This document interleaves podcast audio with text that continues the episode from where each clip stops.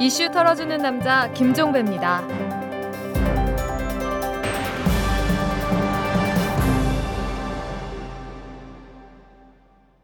사월 이십삼일 월요일에 보내드리는 이털남입니다. 최수중 전 방송통신위원장 그리고 박영준 전 국무차장, 이 두 사람, 이명박 정권의 실세로 불리우는 사람들이죠. 이 두 사람이 검은 돈을 챙겼다고 합니다.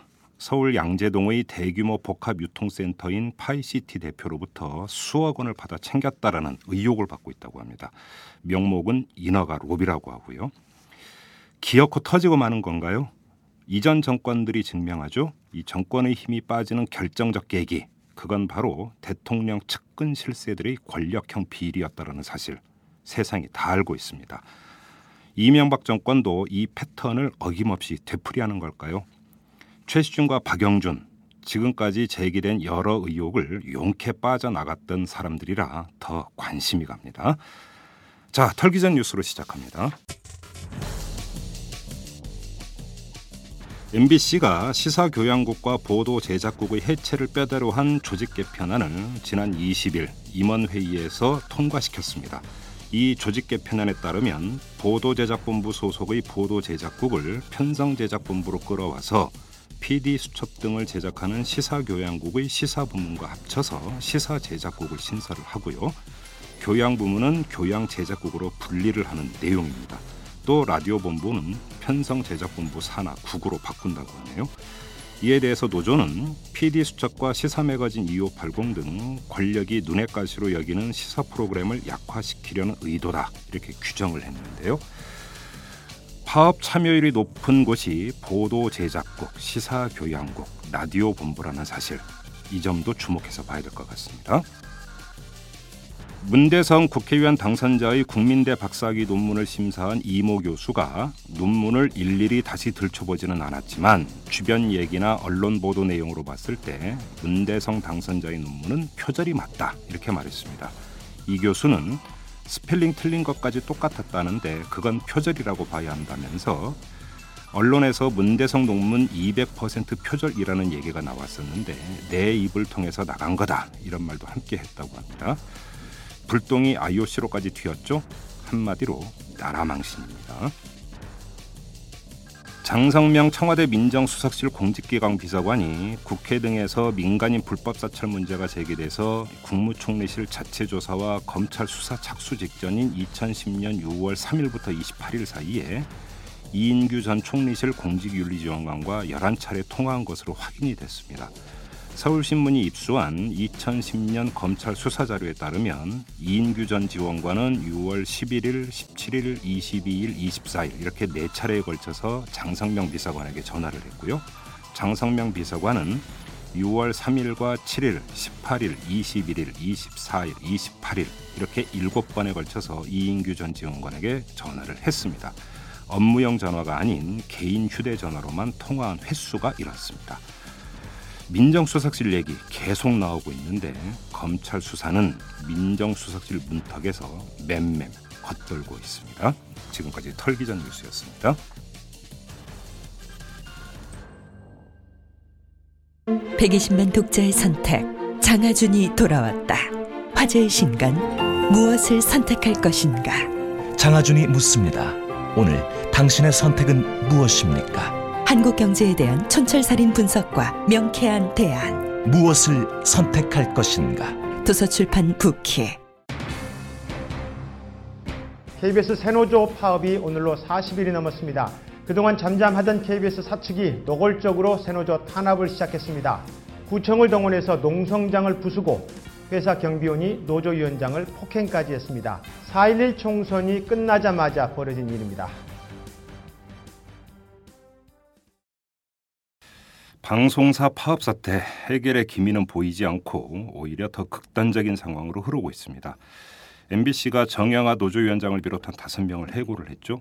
이번엔 케이비에스도 해고 칼날을 뽑아들었습니다. 지난 이십일에 이 최경영 기자를 해고 통보했습니다. 경영진을 비방했다는 이유로요.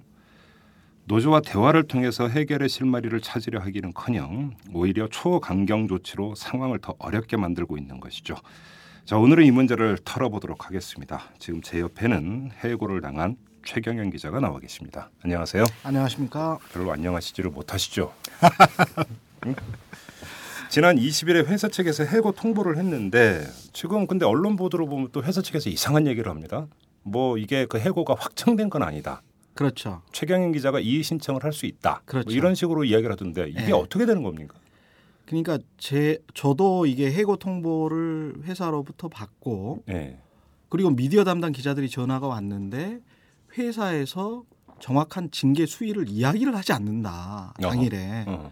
그래서 당신에게 확인을 하라고 한다. 음. 그런 이야기를 하더라고요. 그래서 어떻게 징계 수위를 이야기를 하지를 않는가. 자기들이 일 심에서 분명히 해고 통보를 나한테 했는데 네. 회사 측 입장에서는 미디어 담당 기자들이 이게 해고다라고 최종적으로 어, 기사가 송고가 돼서 그게 사회 문제화되고 그리고 우리 새노조 조합원들을 자극하고 분노를 촉발시켜서 더 큰 파업 사태로 야기되는 거를 바라질 않는 거죠. 그러니까 본인들이 원하는 사람은 찍어서 누르고 회유하고 협박하고 아니면 길들이려고 하는 그런 어떤 다양한 전술적 차원에서 나온 거지. 으흠. 이게 그래서 이제 그 이 주 동안에 또는 앞으로 이제 이 주라는 어떤 재심 기간이 있거든요. 네. 그 동안에 어떤 그 노동조합의 어, 파업 동력을 충분히 약화시킬 수 있다. 음. 그렇게 말함으로써 이게 해고가 확정이 아니다.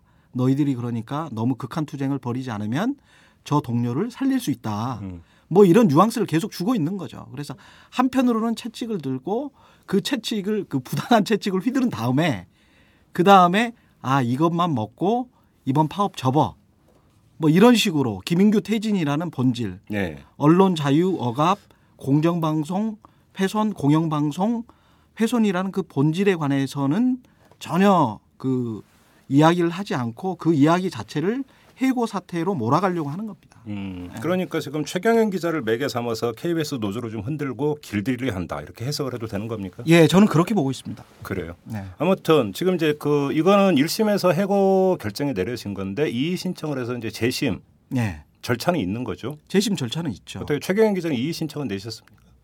저는 지금 현재는 이의 신청을 내지 않았고요. 네. 회사가 그런 생각을 가지고 있다는 걸 알고 있기 때문에 네.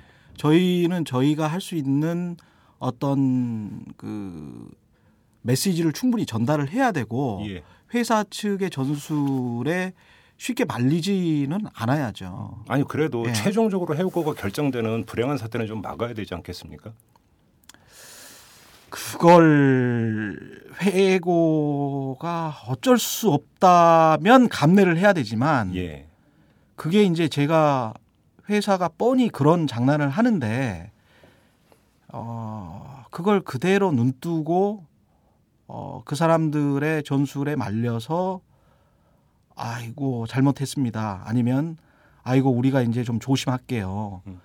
이런 태도로 가면은 전체적으로 우리가 원래 원했던 김인규 사장의 퇴진이랄지 네. 부당징계랄지 막장 인사 그리고 가장 궁극적으로 언론 자유에 대한 저희들의 외침이 굉장히 많이 수그러든다고 보거든요. 음. 그래서 그런 어떤 대의 명분과 맞, 맞아야 된다 모든 게. 음. 그래서 그런 차원에서 결정을 할 것이고 그런 게 훼손되지 않는 차원에서 결정을 할 겁니다. 가족 알고 계시죠? 알고 있죠. 뭐라고 하십니까? 저는, 저는 해고 통보가 나오기 한 나흘 전부터 네. 사실은 회사 측 간부로부터 굉장히 많은 메시지를 받았어요. 음. 그리고 아 직감적으로 이 사람들이 굉장히 큰 중, 중징계를 하려고 하는구나. 음. 말도 안 되는 아, 해고 통보나 이런 걸 하려고 하는구나라는 걸 느꼈고 어, 제 처한테 그런 이야기를 많이 했죠. 아 해임이 될 것 같다. 음. 근데 아, 정치적으로 풀려고 하는 것 같다 아무래도. 네. 그래서 그렇게 걱정하지 말고 음. 뉴스에 나오더라도 이게 어떻게 하면 풀릴 수도 있을 것 같으니까 음. 하지만 또 안 풀릴 수도 있고 음흠. 상황은 누구다 누구도 모르는 것이고 음. 그리고 조합원들의 분노나 이런 것들을 제가 또 집행부 입장이지 않습니까? 네. 그래서 저를 가능하면 이 해고 사태를 저는 그 최대한 객관화 시키려고 해요. 음. 그러니까 제 상황이라기보다는 전체 운동 차원에서 좀 떨어져서 봐야 된다. 음. 그렇게 생각을 하고 어, 미리 굉장히 많이 경고를 해줬고 가족들에게. 음. 그래서 갑작스러운 일은 아니었어요. 그래요. 네. 뭐 이제 그 지켜보는 입장에서는 안타까워서 그러는 건데 네. 그 뭐 이의 신청을 해서 재심 절차를 받고 물론 김인규 체제에서의 어떤 재심에 호소하는 것도 어찌 보면 일정하게 이제 그 최경영 기자께서 보시기에는 네. 문제가 있다 이렇게 판단을 하실 수는 있지만 네. 이제 그럼 그럼에도 불구하고 해고의 부당성을 본인이 그렇게 이제 그 생각을 한다면 네. 당연히 어떤 재심 절차를 받고 네. 또 새 노조의 어떤 파업 대우는 파업 대우대로 유지할 수도 있는 것 아니냐.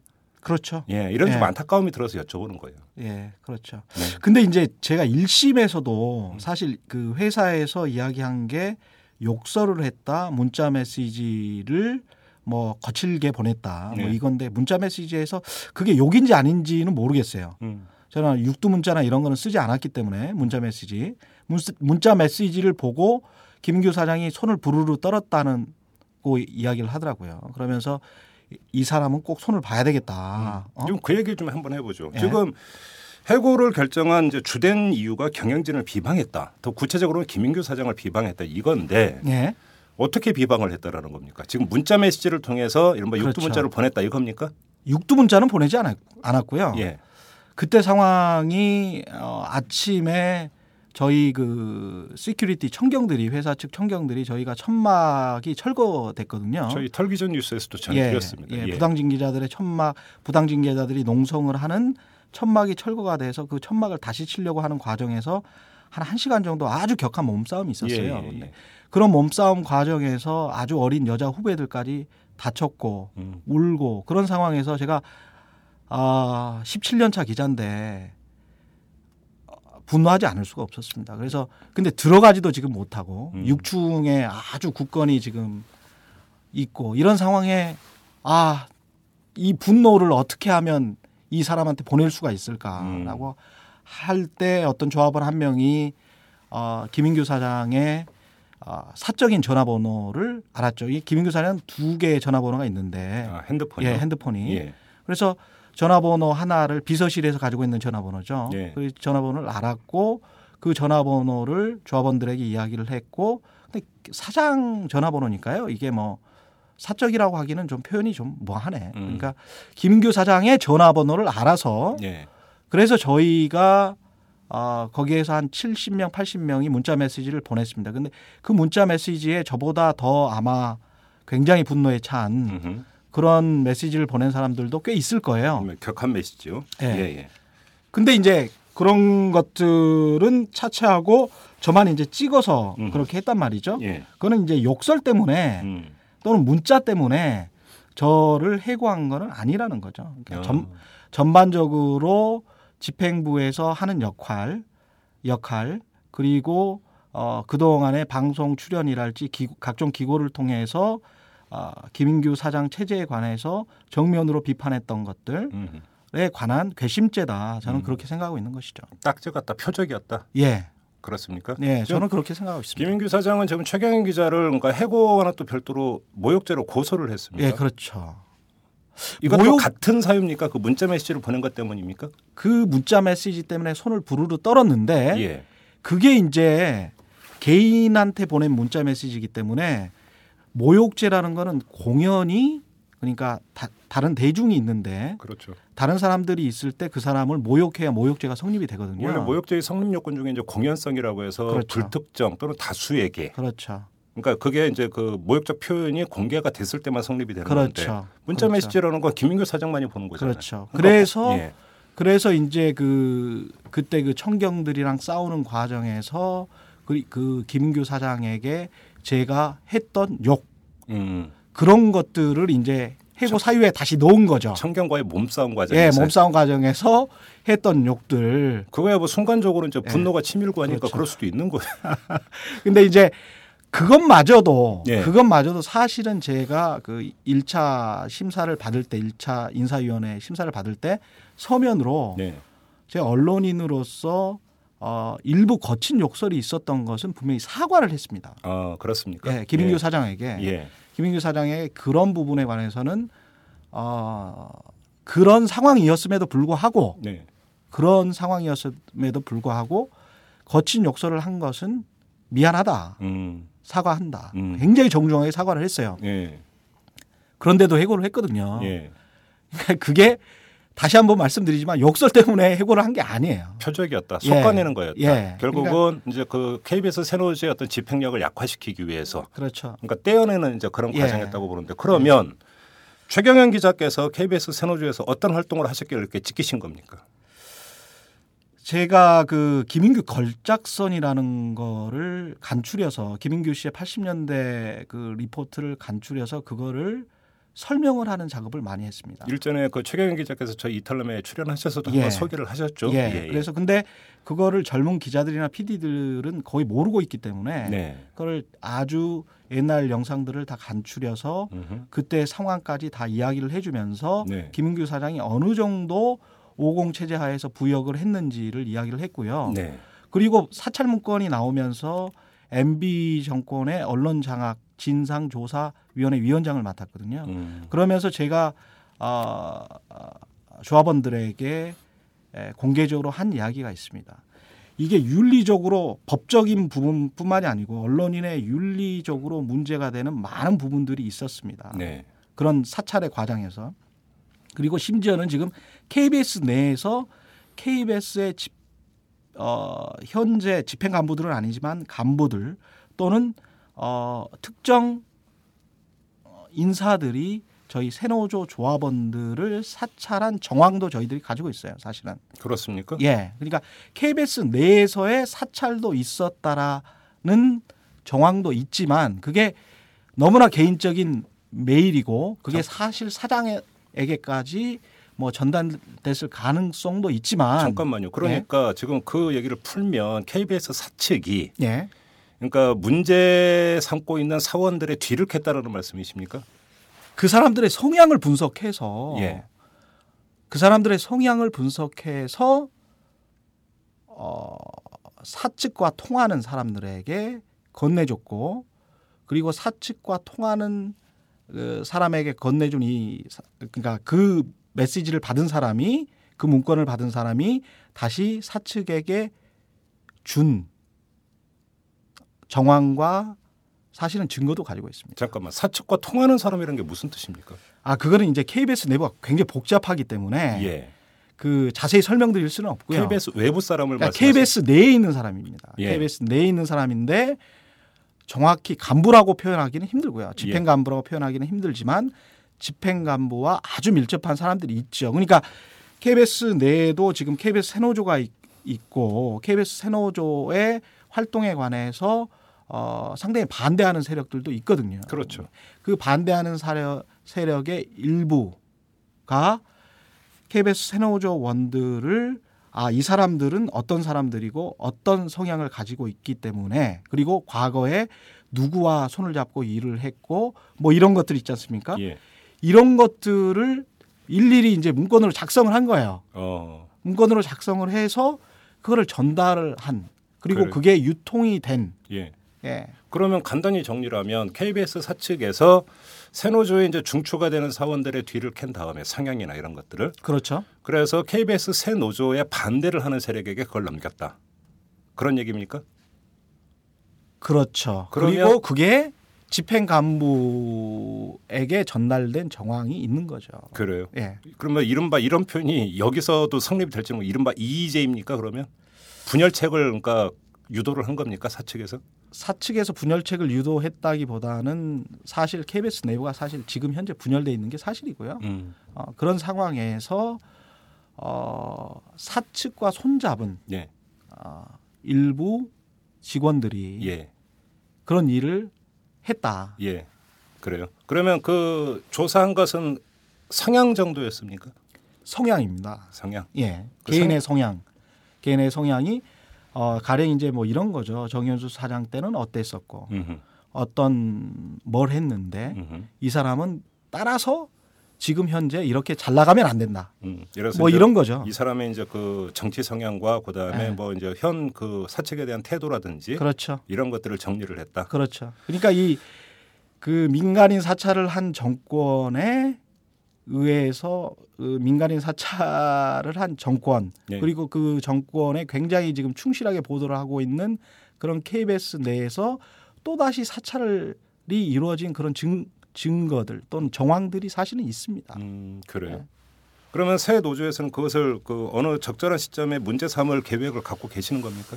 아, 그게 굉장히 개인적인 정보이기 때문에 아. 예, 그게 제가 이 정도밖에 말씀을 못 드리는 것 같아요. 그러니까 이른바 예. 사찰당한 사람들의 이제 프라이버시가 이제 침해될 수도 있는 그런 예. 부작용이 있기 때문인 예. 거죠. 예, 그렇죠. 음, 예. 알겠습니다. 예. 자, 그 최경영 기자는 해고 통보를 받았습니다. 그러면 네. 케이비에스 새 노조의 집행부나 네. 이제 핵심 조합원들에 대한 어떤 또 추가 징계 움직임은 있습니까, 없습니까? 있습니다. 지금 라디오 조합원들 같은 경우도 예. 어, 라디오국에 들어가서 지금 이런 상황에 관해서 어, 한 십 분 정도 피켓팅을 했어요. 어. 근데 피키, 십 분 정도 피켓팅을 했는데 업무방해로 고소를 해버렸습니다. 그래요? 네 명의 에, 지난번에 일대 집행부에서 간부를 했던 우리 노조 간부를 했던 사람들 네. 그리고 누가 봐도 핵심적인 라디오국의 핵심적인 사람들 네 명을 예. 고소를 했어요. 어, 업무방해 혐의로? 예, 업무방해 혐의로. 이게 이제 지금 수순입니다. 엠비씨의 김재철 사장과 똑같이 지금 따라하고 있는데요. 음. 일단 형, 형사로 고소를 한 다음에 예. 그 다음 주 정도에 징계위에 해부를 합니다. 음. 이분들도 아마 비슷하게 지금 징계위에 해부될 것 같고요. 네 명이. 그리고 약 그 리셋 뉴스팀이랄지 리셋 원정대라고 저희들이 전국을 다 걷지 않았습니까? 오백여 네. 킬로미터를. 거기에 핵심적인 역할을 한 사람들도 곧 징계위에 해부됩니다. 어, 그래. 예, 그게 다음 주 금주죠. 그러니까 금주 다음 주 다 이렇게 예정이 돼 있어요. 예. 예, 그래서 계속 저희들을 억압해오고 목을 죄오면서 이제 항복해라, 항복해라. 음. 뭐 이런 식이죠 지금. 지금 상황이. 뭐 그럼 이제 징계가 이제 줄줄이. 계속 될 가능성이 대단히 높은 상황이에요. 대단히 높습니다. 결국 예. 엠비씨하고 똑같이 가는 경우라고 그럴 가능성이 같은데. 굉장히 높죠. 어. 그리고 나서 저희들이 이렇게 사실상 거의 항복을 만약에 하고 들어간다면 음흠. 저뿐만이 아니고 노조 집행부의 위원장, 부위원장까지도 아마 대량 음흠. 대량의 해고 사태 예. 또는 어, 상당한 징계, 음. 뭐 철저히 밟겠다. 그런 지금 각오를 하고 있는 것 같아요. 회사에서는. 그래요. 예. 지금 케이비에스에는 노조가 두 개가 있습니다. 새 노조가 있고, 그렇죠. 그 다음에 이제 그 그냥 구 노조라고 표현을 하죠. 예. 구 노조가 있는데 예. 이 구 노조도 얼마 전에 이제 파업 찬반 투표를 벌여서 파업 가결을 했습니다. 예. 그러면 이제 구 노조가 이제 파업을 같이 벌이게 되는 이런 상황은 지금 없는 건가요? 가결이 됐으면 파업에 들어가는 거 아닙니까? 음, 같이 버리게 될 수도 있지만 네. 지금 현재 새노조의 내부 정서는 어, 이분들이랑 같이 하는 게 과연 옳은가라는 거에 대한 회의론적 시각이 굉장히 많습니다. 왜냐하면 왜요? 기본적으로 이분들이 이제 지배구조 개선이라고 하는데요. 예. 이렇게 거꾸로 돌려놓고 생각하시면 돼요. 그러니까 낙하산 사장이 지금 현재 와 있는데 예. 낙하산 사장에 관한 이야기는 전혀 하지 않고 예. 그 사람의 퇴진에 관한 이야기는 전혀 하지 않고 앞으로 낙하산 사장을 방지할 지배구조 개선을 입법화하자. 근데 그게 현실적으로 앞으로 있을 구월, 시월 정기국회에서 될 것 같지도 않고요. 네. 이게 그 구두 약속 정도로 이야기하고 다시 내년으로 넘어가고 내후년으로 넘어갈 가능성이 굉장히 높거든요. 음흠. 그리고 그게 핵심적인 예. 사안도 사실 아닙니다. 예. 어, 청취자 여러분이 생각을 해보시면 정의원주 사장 때나 김인규 사장 때나 케이비에스의 지배구조는 똑같았단 말이죠. 음. 더 거슬러 올라가서는 박곤산 사장 때나 지금 현재 사장 때나 똑같단 말이죠. 예. 근데 왜 그때는 언론 공영방송들이 이렇게 파업을 하지 않았는가. 음. 언론 자유에 관한 이야기가 전혀 없었는가. 그건 현재 한국이 부분적 언론 자유국으로 격화된 이런 현실과 똑같은 것이죠. 사람들이 지금 잘못했다는 거죠. 결국은 제도의 문제 이전에 그렇죠. 이제 사장의 철학이나 마인드가 중요한 거죠. 그렇죠. 것이다. 이명박 정부가 임명한 사람들 또는 이명박 음. 정부 자체의 언론 철학 네. 그리고 이명박 정부가 사실상 임명한 우리 케이비에스의 사장의 그 인사 시스템, 그 다음에 공영방송에 관한 철학, 그리고 편집권 독립에 관한 철학 이런 것들이 굉장히 잘못돼 있고 그런 것들을 계속 그, 그, 그 구태를 어, 이어가면서 어, 공정방송을 해치고 있기 때문에 네. 그런 사람들이 퇴진하지 않고서는 음. 저희가 공정방송을 할 수 있는 어, 아무런 어떤 음. 어, 뭐, 뭐가 없는 거죠 저희한테는. 그런데 이제 거꾸로 보면 이제 그 최경영 기자께서 이제 언급하신 지배구조라고 하는 것이 이제 케이비에스 이사진을 어떻게 구성할 것이냐, 네. 구성 방식이라든지 네. 이런 것들이 예를 들어서 이제 그 정치 논리에 의해서 그다음에 국회에서 의석수에 의해서 휘둘리는 이런 구조를 만약에 타파만 할 수만 있다면. 음. 그래서 이제 그 케이비에스 이사회가 정치 편향적으로 구성만 되지를 않는다라고 한다면 좀 중립적인 인사. 이런 사람을 그러니까 사장으로 선출할 수 있는 여지도 그만큼 커지는 거 아닌가요? 저는 그렇게 논의를 하는 거에 가장 큰 미신이 뭐라고 생각하냐면요. 예. 중립이라는 미신이라고 생각하는데요. 전 세계 어디 서구 선진 언론에 공영방송을 가지고 있는 서구 선진 언론에 제가 한 열다섯 개의 언론사를 조사를 해봤습니다. 근데 네. 어느 서구 선진 언론에도 국회 의석수의 비율 정도로 해서 어, 공영방송 이사진 또는 그 위를 규제를 하는 우리로 치면 방송위원회, 과거의 네. 방송위원회의 이사진을 구성하지 않는 음. 그런 나라는 없어요. 음. 왜냐? 그거는 민주주의와 언론의 역할을 생각해 보시면 알, 알 텐데 민주주의 제도 하에서 국민 투표로 결정되는 가장 큰 총의를 모아지는 곳이 국회입니다. 음. 국회에서 여와 야가 결정이 됐잖아요. 네. 그래서 여와 야가 결정이 돼서 여와 그런 어떤 의석 비율에 따라서 어, 이사진이 구성이 되는 거는 거의 다 비슷해요. 어, 그렇습니까? 예, 거의 다 비슷합니다. 다만 이 사람들이 공영방송에 와서 이 비비씨 예를 들자면 공영방송에 와서 이 사람들이 선언하는 게 있어요. 나는 어떤 정파에 의해서 임명이 됐지만 내가 이 공영방송 비비씨의 이사로 들어오는 순간 나의 첫 사명은 이 비비씨의 독립을 유지하는 것이다. 음흠.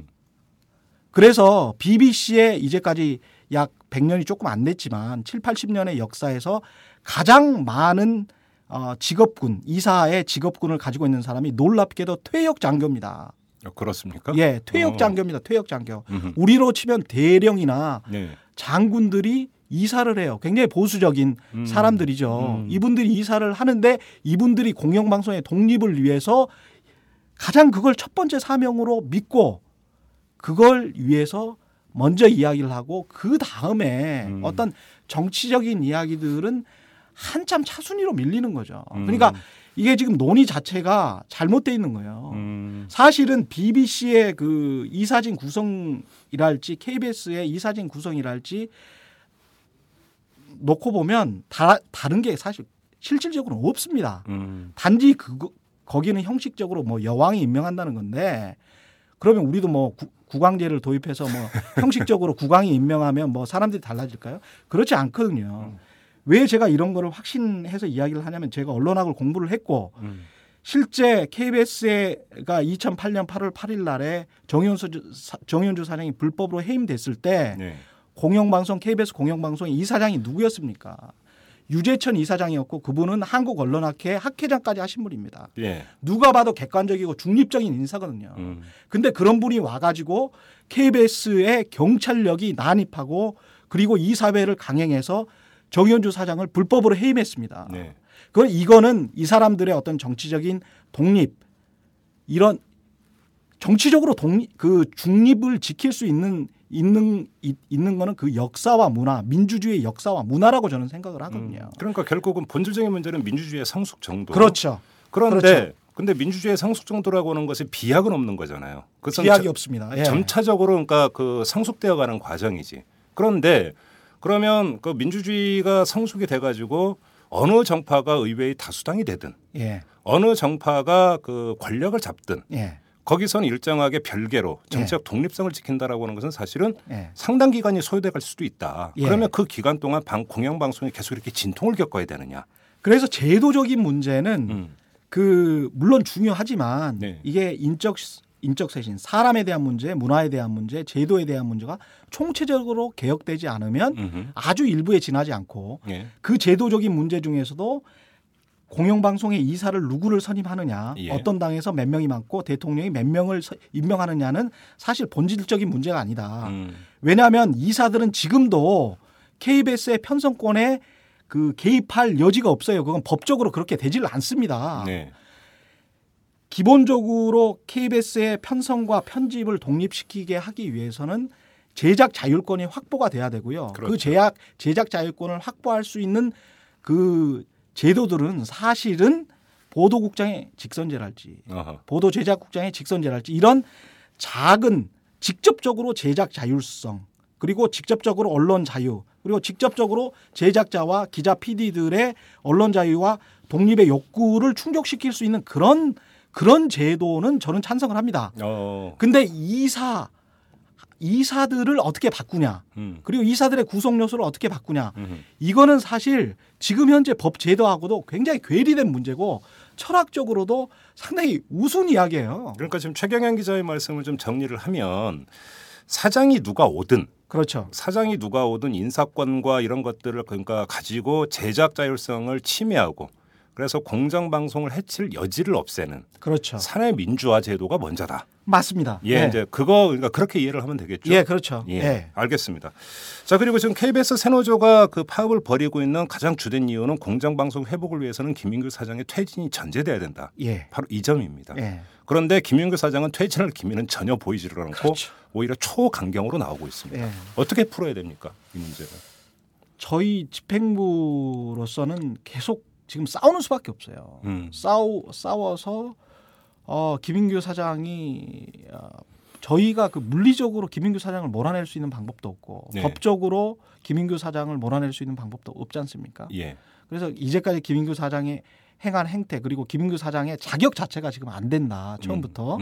그런데 음. 그런 사장이 이 년 동안 행한 행태에도 굉장히 문제가 많았었기 때문에 네. 그래서 퇴진하라는 건데.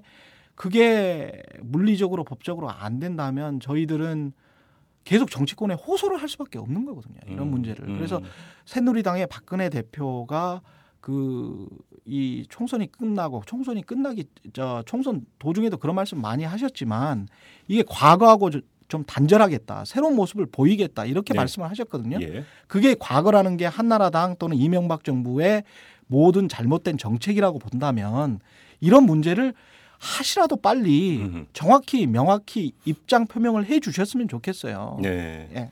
그리고 이게 이제 그 사측과 노조가 이제 그 강경하게 대립을 한다 하더라도 예를 들어서 막후에서 대화 채널이 가동이 되고 예. 또 이제 다른 트랙으로 예를 들어서 이제 중재자가 나서서 중재를 한다든지 예. 이런 경우가 이제 많이 나타나는데 예를 들어서 뭐 막후 대화 채널이라든지 중재라든지 이런 것들도 전혀 가동이 안 되고 있습니까? 저희는 지금 없습니다. 그리고 그렇습니까?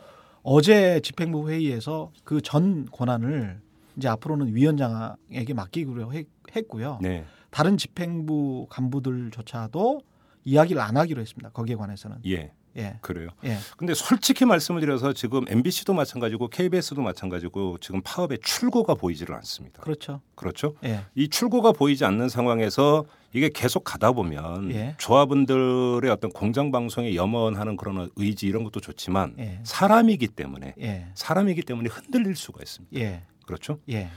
그 거기다가 예를 들어서 많이 아주 솔직하게 얘기해서 이제 총선에서 이제 결과가 어떻게 되느냐에 따라서 정치권의 지형이 달라진다면. 방송사 파업이 풀릴 수 있는 좀 여지가 생기지 않겠는가 이렇게 기대했던 조합원들이 있었던 게 사실이고. 그럼요. 그런데 네. 총선 결과는 지금 이렇게 나오고 네. 이렇다면 이 파업 대회에서 이제 동요를 한다든지 이탈 움직임이라든지 이런 것들이 있을 법도 한데 전혀 없습니까? 저희는 지금 현재 투쟁 대응은 굉장히 강구하고요. 네. 하지만 지금 말씀하신 대로 탈출 전략이나 이런 것들을 출구 전략이나 이런 것들을 생각을 안 하는 조합원은 마음속으로 생각 안 하는 조합원은 없다고 봅니다. 분명히 있겠죠. 사람인데. 네. 예. 근데 제가 저뿐만이 아니고 모든 조합원들이 아마 그런 생각을 할 거예요. 우리가 왜 이 싸움을 시작했고 궁극적인 목표가 뭔지. 음. 궁극적인 목표가 사실은 김인규 퇴진이라는 구호는 외쳤지만 궁극적인 목표는 언론 자유와 공영방송의 독립이거든요. 네. 그러면 거기에 관해서 그 어떤 아 우리가 조금이라도 좀 진척이 되고 있구나. 우리가 전진하고 있구나. 비록 이 작은 전투에서는 졌지만 그래 우리는 앞으로 조금 더 노력하면 할 수가 있을 거야. 라는 음. 어떤 승리감. 네. 근데 그런 승리감을 전혀 얻지를 못하고 음. 아주 패배감을 얻고 그리고 아주 열등 의식에 사로잡혀서 다시 방송으로 복귀를 한다면 네. 앞으로 중요한 대선이 남아있고 그 대선뿐만이 아니고 그 케이비에스가 어떻게 될 것인가. 음. 이게 지금 케이비에스 새노조가 어떤 이 케이비에스를 개혁할 수 있는 중추 세력인데 음. 그 사람들이 그런 열패감에 빠져서 다시 방송으로 복귀한다면 음. 앞으로의 보도와 프로그램은 어떻게 될 것인가. 지금도 이렇게 굉장히 많은 지탄을 받고 있는데 네. 그거는 굉장히 우려스러운 거죠. 그러니까 지금 상황에서 출구 전략을 세워서 사람들을 더 안 다치게 하고 이런 것도 굉장히 중요합니다. 음. 하지만 저희가 생각하는 거는 어떻게든 방송으로 복귀를 하고 그 복귀하는 시점에는 사람들이 아 우리는 열심히 싸웠어. 음. 하지만 정치적으로 법적으로 우리가 할 수 없는 부분들은 어쩔 수가 없잖아요. 네. 그런 부분들의 그런 빼고라도 열심히 싸웠기 때문에 우리는 후회가 없다. 음. 그리고 가서 열심히 이제 보도를 통해서 프로그램을 통해서 치열하게 안에서도 또 싸울 수 있다. 음. 라는 그런 자신감을 얻고 가야 된다고 생각하거든요. 예. 그래서 지금은 아니다. 음. 그런 자신감이 완전히 충만해야 되고 그런 승리감을 얻고 공유하고 울고 쓰러지고 한다고 하더라도 서서 우리가 해고를 당하고 징계를 당하고 한다고 하더라도 나중에는 잘 될 것이다. 이 작은 전투에서는 졌지만 음. 전쟁에서는 꼭 승리할 것이다. 그 전쟁은 언론 자유와 공영방송의 독립이다. 그 목표는 절대 잃지 않았고 그리고 계속 앞으로 전진하고 있다. 예. 그런 거를 공유해야 한다고 생각합니다. 그래요. 예. 지금 사실은 그 노조의 힘만으로 돌파하는 데는 한계가 있을 거고 예. 가장 좋은 모양새는 국민이 관심을 갖고 그래서 그 방송사 파업이 사회 문제화되고 정치 문제화됐을 때 예. 그래서 그 김인규 사장도 그냥 무시하는 이런 걸로는 대처할 수 없는 상황으로 만드는 것. 이것이 이제 사실은 가장 좋은 그림이라고 생각을 하는데. 그렇죠. 자, 그런 면에서 볼 때 지금 국민들이 예. 그러니까 케이비에스 새노조의 파업도 그렇고 엠비씨 노조의 파업도 그렇고 이 방송사 파업에 어느 정도까지 관심과 성원을 보내고 있다고 자평을 하십니까? 이 지금 현재 언론 상황이 사실상 정파적으로 나뉘어 있다고 저는 생각합니다. 음. 그러니까 공중파 방송이 공영방송으로서 공영방송이 공, 그 공영방송으로서의 기능을 못 하고 있기 때문에 네. 그 기능이라는 거는 다양한 사회 의견과 다양한 사회 현상을 전달해 주는 거거든요. 예. 다양한 사회 스펙트럼을 이야기를 해야 되는데 그걸 못 하고 어떤 특정한 정치 세력, 특정 우익 세력 또는 집권 세력의 이 이게 충실한 보도만을 하고 있기 때문에 음. 그 공중파 방송을 보는 사람들은 지금 현재 어, 방송사의 파업의 명분이 무엇인지를 정확히 깨닫지 못하고 생, 못, 못하고 있다고 생각하고요. 네. 언론 자유와 공영방송의 독립은 보수적인 분들이나 진보적인 분들이나 사실 똑같이 추구해야 되는 부분들이거든요. 아, 그럼요. 그렇죠. 근데 네. 그런 보수적인 분들이 색안경을 끼고 볼 수밖에 없는 지금 미디어 지형이 형성이 돼 있는 게 또 사실이고요. 음. 그래서 그런 미디어 지형을 어떻게든 고쳐 나가야 하는 게 사실은 저희들의 그 과제 중에 하나입니다. 그래서 네. 근데 이런 것들은 사실은 돌아가서 이야기를 해야 되는 거 아니겠습니까? 저희들이. 근데 그런 거를 돌아가서 이야기할 수 있는 상황이 또 못 되니까 그렇죠. 계속 이게 악순환이 되는 거예요. 그래서 음. 또 밖으로 나오는 것이고 음. 밖으로 나와서 뉴스타파랄지 음. 어떤 리셋 뉴스랄지 이런 것들을 만들 수밖에 없는 것이고 음. 그런 것들을 만들다 보면은 또 진보적인 사람들이랄지 시민사회 진영에서만 그런 것들이 회자되는 것이고 네. 그러다 보면은 점점 대, 대화를 하질 않게 되는 거죠. 보수와 진보 사이에. 그런데 예. 그런 것들은 저희들이 절대 바라는 게 아니거든요. 예. 공영방송의 언론이라, 언론이라면 다양한 사회 모습을 보여줘야 한다는 것이고 음흠. 저희들은 절대 어떤 특정 정파에 의존해서 그렇게 방송하려고 하는 사람들이 아니다. 음. 다양한 스펙트럼을 보여줘야 되는데 그 다양한 스펙트럼을 지금 못 보여주고 있고 음. 그, 그 다양한 스펙트럼을 통해서 공론의 장이 이끌어져야 되는데 네. 그 공론의 장이 마땅히 돼야 할 케이비에스가 음. 어떤 특정 정파 엠비 정부의 어떤 프로파겐다 네. 기관지의 역할을 지금 하고 있는 것은 음. 굉장히 안타까운 일이거든요. 그래요. 근데 그런 상황을 역전을 시켜줄 어떤 돌파구를 찾아야 되는데 그게 음. 계속 지금 돌고 있는 상황이죠. 그래요. 네. 자, 그러면 국민들에게 호소를 하신다면 어떻게 호소를 하시겠어요? 전 대중에게도 약간의 이제 책임은 지워져야 하는 미디어의 지형이 세워 지금 형성이 됐다라고 음, 생각을 합니다. 대중의 책임이라고 하셨습니다. 책임입니다. 예. 이건 책임과 의무라고 생각하는데요. 네. 과거의 십구 세기나 이십 세기의 엘리트 저널리즘에서는 사람들이 수동적으로 이렇게 받아먹는 거였거든요. 그렇죠. 일방향이었죠. 그리고 예.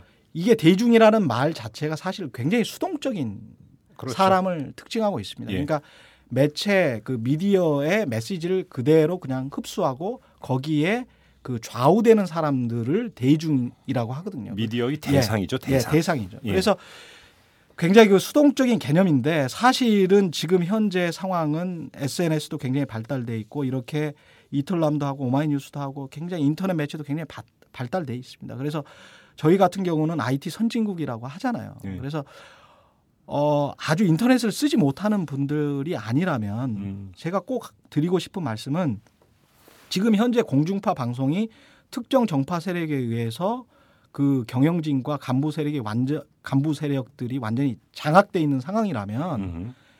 그런 메시지를 그대로 받아들이시지 마시고 네.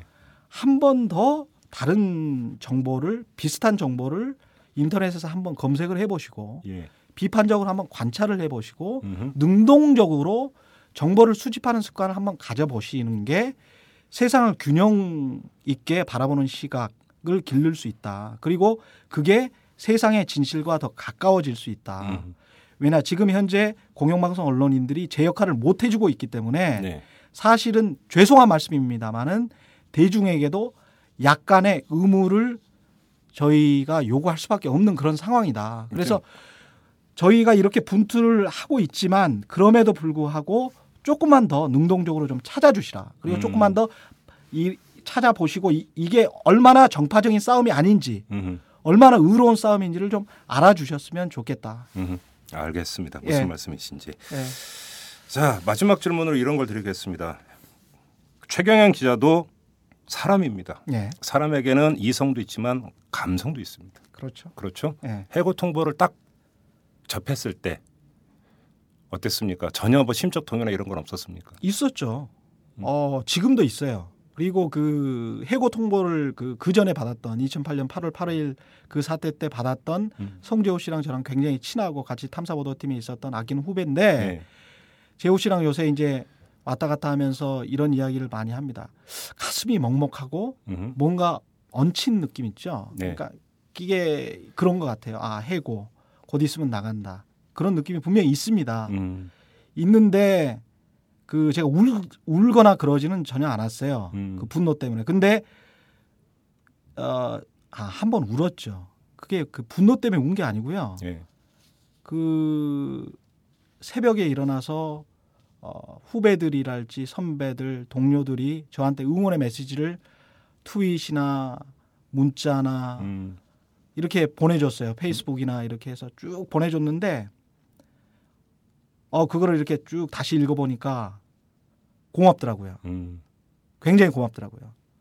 아, 이게 같이 함께 뜻을 같이 하는 동지라는 음. 게 이런 거구나. 네. 아, 그래서 파업 도중에 이런 해고 사태에도 많이 배웠습니다. 음. 많이 배우고 제가 성향이 굉장히 개인주의적인 사람인데 아 이게 공동체구나. 음. 이게 우리가 함께 가는 길이구나. 음. 함께 가면 길이 될 수도 있겠구나. 음흠. 많이 배웠습니다. 그래요. 예. 흔들림 없이 계속 가시는 겁니까? 예, 그렇죠. 알겠습니다. 예. 자 건강 잘 챙기시고요. 예. 최경영 기자 이 정도로 마무리하겠습니다. 고맙습니다. 예, 고맙습니다. 네. 예. 오마이뉴스 대표 오연호입니다. 이슈 털어주는 남자 이털남 마음에 드시나요? 응원하는 방법이 여기 있습니다.